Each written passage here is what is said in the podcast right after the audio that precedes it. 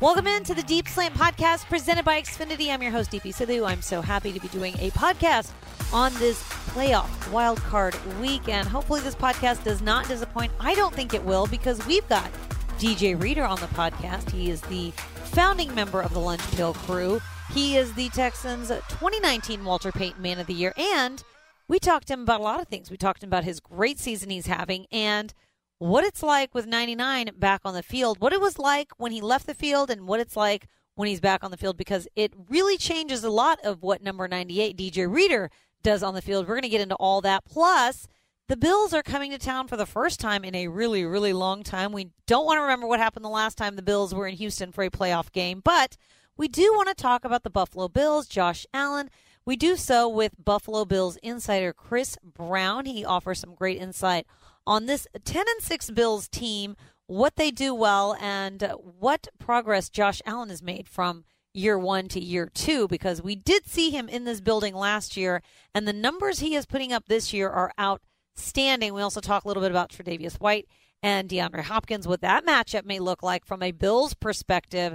That's all coming up in the Deep Slant podcast. But first, take the fastest internet to the house with Xfinity XFi. Stream the Texans all season long on every in home device no matter where you watch. This is Beyond Wi Fi. This is XFi. Xfinity, proud partner of the Houston Texans, proud partner of the Deep Slant podcast. So let's kick it off. We've got DJ Reader in studio. We sat down with him. I have a chance to sit down with DJ several times over the year because we do our Texans players Fuddruckers show. He's one of the rotating guest players that we have on that first hour of the show. So DJ Reader is a, a, really fun, fun player to talk to about a lot of different things, and he's so easygoing and laid back. and And this interview did not disappoint. I sat down with him one on one in the studio. Take a listen. I can't believe I've never had you on this because I feel like we talk all the time. Yeah, we do talk a lot. Radio shows and the locker room. So welcome in. How are you doing? Better late than never. Yes, I'm great.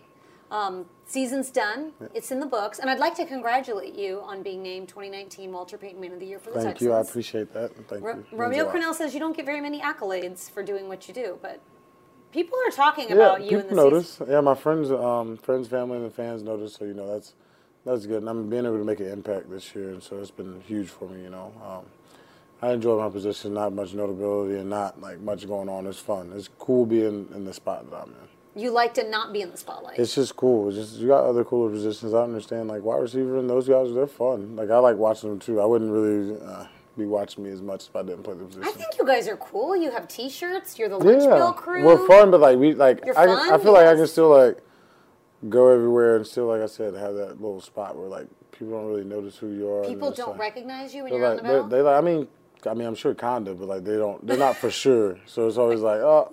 and by the time I'm already gone by then, you know what I mean? I'm already pushed my cart by. That's probably not the case if you're traveling with JJ. If you're out and about with yeah, JJ. you can't go places with mm. him. He's kind of. You have to leave him home. They don't guess on him. They know. They're spot on. Yes. Kinda, I can see that. I mean, humans walking around his house. Yeah, I'm gonna get to J. I'm gonna get to JJ in a bit. But first, okay, this week, wild card week, it's playoffs. Mm. Uh, I think it's a fun week because you're one of just a few teams yeah. out there practicing. What's this week like for you as a player? You've you know, got to experience a, a, few times. It's now. amazing. You know, it's, it's crazy. You, there are one to twelve teams playing throughout this playoffs, and like one of eight playing on that day, and so you're just you're excited and you're just out ready to go out there for the next game. You know that this is this is a one and done type of deal. You know, it's tournament time. You know, so it's it's fun. You know, this is what you play for. This is what you grow up wanting to play for to go get a chance to go play for world championship. So. Does it feel different in the meeting rooms or on the practice field for the players? I think it's a little more attention to details. Everybody's just, I don't know if I would say on edge, but everybody's just antsy, you know, especially for people who don't know, mm. like, about the playoffs. You know, I've been fortunate enough to go a couple of times, but haven't gone as far as I wanted. But it's different. You know, it's different. It's a different style of ball. Everything's that much more important because you don't just got the next Sunday to count on. You know, right. you're playing to get to the next Sunday, to earn the right to play the next Sunday after that every time you made it as a rookie. I've yeah. heard a lot of players say that playoff football is different from regular season football. It's just yeah. faster. There's a different energy. Is that what you felt like? I mean, you were already a rookie, so you're getting adjusted to the speed yeah. of the game. So, what was that like making that jump it's, to the playoffs? Oh, uh, it's, it's crazy. It's faster. Everybody's, you know, you're scheming up week to week. You're scheming up for one week. You're putting all your eggs in that one basket sure. for one week. You're not holding anything back. So, it's different. You never know what you're going to get. You know, people bring out different things, and so it's just it's fun, but you know, it's still the game within the game. So you gotta go out there and play your game. And like I said earlier, just earn your right to play the next week. How do you feel about this season? You've set some single season career highs. Mm-hmm. Uh, you did it in quarterback hits. You more than doubled your previous total. And then you've got a single season career high in sacks, TFLs. I mean, you're having quite a year. So, yeah. how does it feel going into the playoffs with sort of the season that you've had this year? And what do you think was part of that success this year for you? I think it feels good. You know, just we're playing playing good ball with my guys right now, and that's fun. You know, it's always awesome to go out there and play with my brothers. Uh, uh, but you know, it's just I guess just off season work and just trying to trend forward. You know, if you're not progressing, you're dying. I felt like I was just trying to trend forward as a player, seeing guys who came in with me. You know, this defense, our our team being better.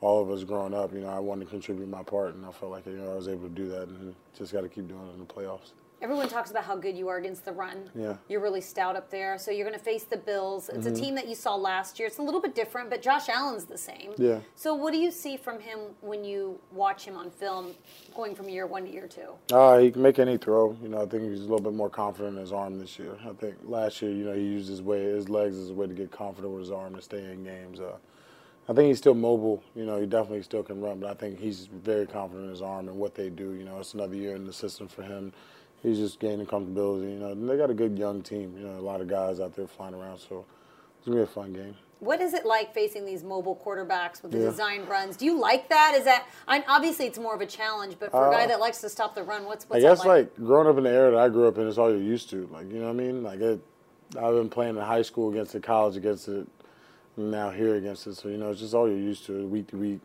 I guess it changes. You know, you have some guys that stay in the pocket a little bit more, but you just get so used to it because it's all you play against now, especially the way like college ball is trending, the way the NFL is trending, it's all you go against. So it's like it's a new phase of the game. What do you think is the biggest key to defending uh, against the run? Is it going to be technique? Is it going to be film study? Is I it think, just reps? What I think it? there's just a lot that goes into it. You know, a little bit of luck goes into it, and then a little bit of just not letting them get out, get you outside your game, but also being aware that they're mobile quarterbacks. They're not just going to stand there. You can't give them big wide wrestlings, but you can't focus on that too much and get outside of what you do as a player, you know? I remember once on one of our radio shows you said in every game you know exactly what's going to happen. You know what the other team's going to do. It's just a matter of whether or not you can execute execute yeah, what you need to do yeah, to stop everybody it. Know, I feel like everybody kind of has an idea what people are going to do, and like even if you didn't, like after that play, you're like, oh, I kind of kind of could have guessed that, but like you just got to know when those take your have your best guess of when those series of things are happening. You know, so I mean playing the game and watching games, watching full games on film, I think helps you get a better feel of how the game's going to go. I know you love your D lineman, but how about yeah. Angelo Blackson this year with two blocked field goals yeah. in back-to-back games? I know you call him Papalo. I asked him yeah. about it. Um, what do you think of Papalo and what uh, he's been able to do? Good, man. You know, he just actually had another baby today, which is oh, he's super Papalo. Yeah, I had a oh, baby wow, girl, okay. so I know that's a big congrats. But you know, he's been doing a good job, and he's just getting his hand up. You know, me, him, and Carlos and the guys in the field goal block team doing a good job getting some push. And Low, Low's probably got the best vertical out of all of us, so he, he's the one that jumps. He might have the shortest. Which is surprising when you look at him because he's a big guy. Like, yeah, but you know, but Low's he's he's explosive. He's an explosive guy, so he's got he's a little more bounce than us. So we let him do the jumping. All right, JJ. Obviously, the big news yeah. is with JJ and him coming back to the practice field. Tell me what it's like when JJ's on the field versus when he got hurt and then he was when he was gone, how much did it adjust what you had to do? I know everybody mm. else had to sort of step up, and no one, no one player can make up for JJ yeah. But what was that transition like for you? What will it be like now that he's back on the on the field? I think it's going to be you know just fun having him back out there. You know, just out there running around with us, getting after it. You know, I think that's like the biggest thing, and you know having him out there is. Um, it helps just just taking breaths and just like you being able to go out there and being like, all right, this is what we're doing. This is like this, this is our guys back out there. So, you know, we're excited. But um, you know, it's just it, it was different. You know, it's different for all of us. You know, we a lot of us aren't used to out there playing on that island that he plays on. So you know, going out there for us, just bigger guys, a little bit different. But it's good to be him back, have him back, especially at this time of the season. It's important to have that leadership, that leader back, and that player back on the field, you know, that production. Do you notice a difference in him back on the field after the injury? Obviously, he's gone through a share yeah. of injuries, but to come back in a season where he wasn't expecting to come back. Does he just seem different out on the Yeah, I think he's just excited. I don't think, know if I see like different play yet, but I think he's just excited to be out there, just like a kid who just got, you know, their second chance. You don't get those often, so he's excited to make it, take advantage of it. All right, so it's the end of 2019, so I've got to Yes. ask you your favorite play that you were involved in in 2019. Since you don't get a lot of accolades, I The want favorite you play. want you to put your favorite play out there. Favorite one or two, even. Uh, that pick six by Robe against Tampa was pretty cool, just because me and him had just like talked about it before the game, and it wasn't necessarily my play, but it was just exciting to go out there. You know, he had been banged up a couple weeks before, and then now he's back out there and he catches a pick six the first play of the game. That was pretty cool. Um, You talked about him possibly getting. yeah, I said I told him I said Robe, I'm tired of everybody else taking pictures in the end zone. We don't get to take no pictures in the end zone. I was like, when are we gonna get to take a picture in the end zone like every other Did take team? a picture in the end zone. Yeah, so I was excited about that part. Um, that's probably that, and then the first sack this year. You know, I got you got it on my own, so it was just that was really exciting. I think that was fun. I like I like your celebration. I hope we Yeah. to see a lot more of the Grave Yeah, hopefully, hopefully I get get something to play off again. Maybe a different celebration? Or are you to add to it? Have Maybe I'll add to it. We'll see. Oh, I don't know. okay. All right. We hope we see you a lot more in, in the weeks to come. DJ Reader, thanks so much. Thank you, appreciate it. Good stuff from DJ Reader. I'm still waiting on that lunch pail crew shirt. One day I will get it. All right, let's switch gears. We're going to talk about the Bills. They're coming to town. They're 10 and 6. And uh, you look at their schedule, you look at their record. There's a lot of things that Josh Allen does very similar to Deshaun Watson, which is surprising. He's only in year two, but this will be his first playoff appearance, much like Deshaun's last year. But he shows a lot of poise uh, in the pocket. He's showing a lot of poise in the fourth quarter. His fourth quarter numbers are outstanding. I believe 10 touchdowns, no interceptions through fourth quarter drives this year. He's got as many game winning drives as Deshaun Watson in the fourth quarter, five of those. So let's talk to Chris Brown. Let's talk to him about Josh Allen, the Bills defense, and all that right here on the Deep Slant podcast presented by Xfinity. He does everything for the Bills. He does TV, he does radio, he writes for the Buffalo Bills website. How's it going, Chris? Going pretty well. Just gearing up for playoff football here. I know the mood in Buffalo. How does this compare to 2017? Because I remember when the Bills made it then, that town went crazy. But this year, they, they locked up their spot a little bit earlier uh, in the season. Is the mood about the same? What are emotions like in the city? Yeah, I mean, I think it was different in 2017 because it was completely unexpected. It was year one under Coach McDermott. Uh, the team was kind of rebuilding itself, rebranding itself, but to get in with a, a good deal of luck, uh, they needed some help to do it. Uh, and the fact that it had been a 17-year playoff drought, it just set off fireworks uh, here in Buffalo. I still remember coming back from Miami to the airport in what was New Year's Day, and it was two degrees in Buffalo, snow on the ground, and you had about 750, 1,000 people at the airport going absolutely bananas at one in the morning. So uh, it was pretty nuts back then. This year, I think people were hopeful this could be a playoff team. I think a lot of people viewed it as this is a team that's building towards something and really going to go for broke in 2020. So some are of the opinion that this kind of happened a year earlier than anticipated in terms of win total and success, but uh, people are soaking it up for sure. Yeah, the Bills turned their season around last year. They finished six and ten. This year, they finished ten and six. Uh, a lot of the same playmakers because these two teams faced each other last year. But what do you see as the biggest differences from last year's team to this year's team under head coach Sean McDermott? Yeah, I mean, I think after the 2018 season, they knew they had to get some support for Josh Allen on the offensive side of the ball. The offensive line was abysmal. Uh, they could not win at the line of scrimmage in in almost any game last year, and so they knew they had to retool that. They knew they were devoid of competent weapons at the receiver position, so they knew they had to make some additions there, and that's where the majority of their free agent acquisitions were. You know, John Brown, Cole Beasley, and then on the offensive line, you know, you added Mitch Morse, uh, you added players like Quinton Spain, guys that have playoff experience, not just game experience. Even a veteran like Ty and Secchi kind of platooning at the right tackle spot with the rookie Cody Ford. So they really retooled their entire offense. I mean, week one, there were nine new starters. The only holdovers from the year prior were left tackle Dion Dawkins and Josh Allen. Everybody else was new. And so it took some time for that side of the ball to gel, but you know, as they came down the stretch here, you could kind of really see the offense gain an identity, and that's really been probably the biggest difference from last year's squad. Yeah, Josh Allen in his second season, he's really turned around that touchdown to interception ratio last year. 12 interceptions to 10 touchdowns this year, 20 touchdowns and just 9 interceptions. Where have you seen the most growth in his development now in year 2? Yeah, I think it's his short to intermediate passing game. Obviously, Josh came into the draft class, you know, in 2018 as this supremely gifted physical player who could throw the ball a mile, and everybody said, "Oh, well, that's what the Bills' offense is going to be. He's just going to chuck it down the field and run around and buy time with his legs because he's an athlete."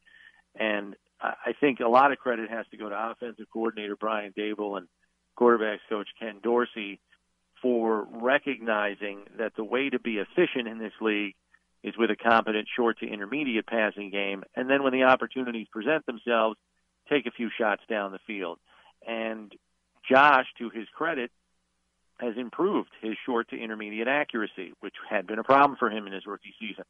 Now, I'm not saying his ball location is perfect every time, but being a 52% passer as a rookie, I, I thought if he could get somewhere between 58 and 60% in his second year, this offense would function a whole lot better. And that has proven to be the case. But what we cannot dismiss is yes, you know, you look at his passing touchdown total, but he's got another nine touchdowns rushing, which led the league among quarterbacks. I know Deshaun had seven himself for Houston this year, but he is unquestionably the best athlete on the offense for this Bills team, and they don't ignore that and don't dismiss it. So while he has improved in the short to intermediate passing area, there are still designed runs in the offense for Josh Allen to make a difference with his legs. I'm glad that you mentioned that the nine rushing touchdowns. It's outstanding. leads It leads the Bills right in, in rushing touchdowns yes. this year. What about Allen? Now, last year for Deshaun Watson, that was his first playoff appearance.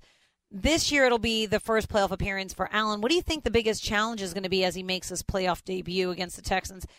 I think the, the key thing is for him not to be too jacked up. Uh, there were a couple of games earlier this season where he was just way overhyped for a football game. Uh, I go back to week four against the New England Patriots. You know, everybody's all hyped up. The Bills were off to a 3 and 0 start. Everybody's so anxious to see the Bills or anybody for that matter finally slay the dragon, so to speak, in terms of the Patriots. And I think Josh put too much of that on himself. And the result was four turnovers in a game that they absolutely could have won but ended up losing 16 to 10. And there were some other games this season, you know, in the first half where you could just tell he was too jacked up. He's airmailing balls over the heads of receivers because there's just too much adrenaline flowing through him. And I think down the stretch this year, he was able to internally calm himself down, be strict with his internal clock and with his own adrenaline uh, rushing through his veins, and just settling down. So I really think the key for him is to have a sense of urgency, but balance that out with being internally calm in his head.